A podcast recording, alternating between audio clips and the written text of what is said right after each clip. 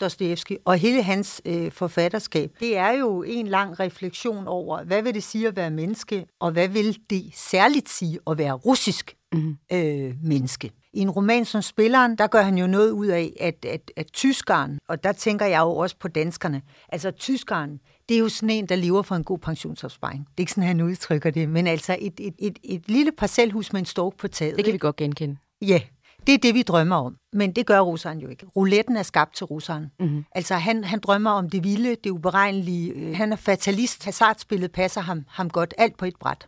Der er jo også et godt sådan, øh, skud virkelighed i russiske fortællinger, og der er en stor forståelse for tragedien i det enkelte menneske. Nu lyder det som om, alle russere er, er øh, traditionalister og kollektivister er okay med at komme i gulag, ikke? Gudi da, ej, altså, øh, og der er jo en, en meget stor bevidsthed for, hvad skal vi sige, historien som sådan en kæmpe stort drejende hjul, der bare smadrer os alle sammen. En forståelse for, at verden også er sort, historien er også sort. Der er ikke nødvendigvis en eller anden amerikansk øh, sådan optimisme omkring det. Der er ikke en vej ud. Det, det er jo, tænker jeg, sådan meget noget, man kan tage videre fra, fra russisk litteratur. Øh, enorme forskelle i, øh, mellem rig og fattig, mellem øh, skønhedsstyrkelse og guld, og så helt nede på gulvet. Øh, de helt store sådan, kontraster, i, i, både på det eksistentielle plan, men også på det sociale plan.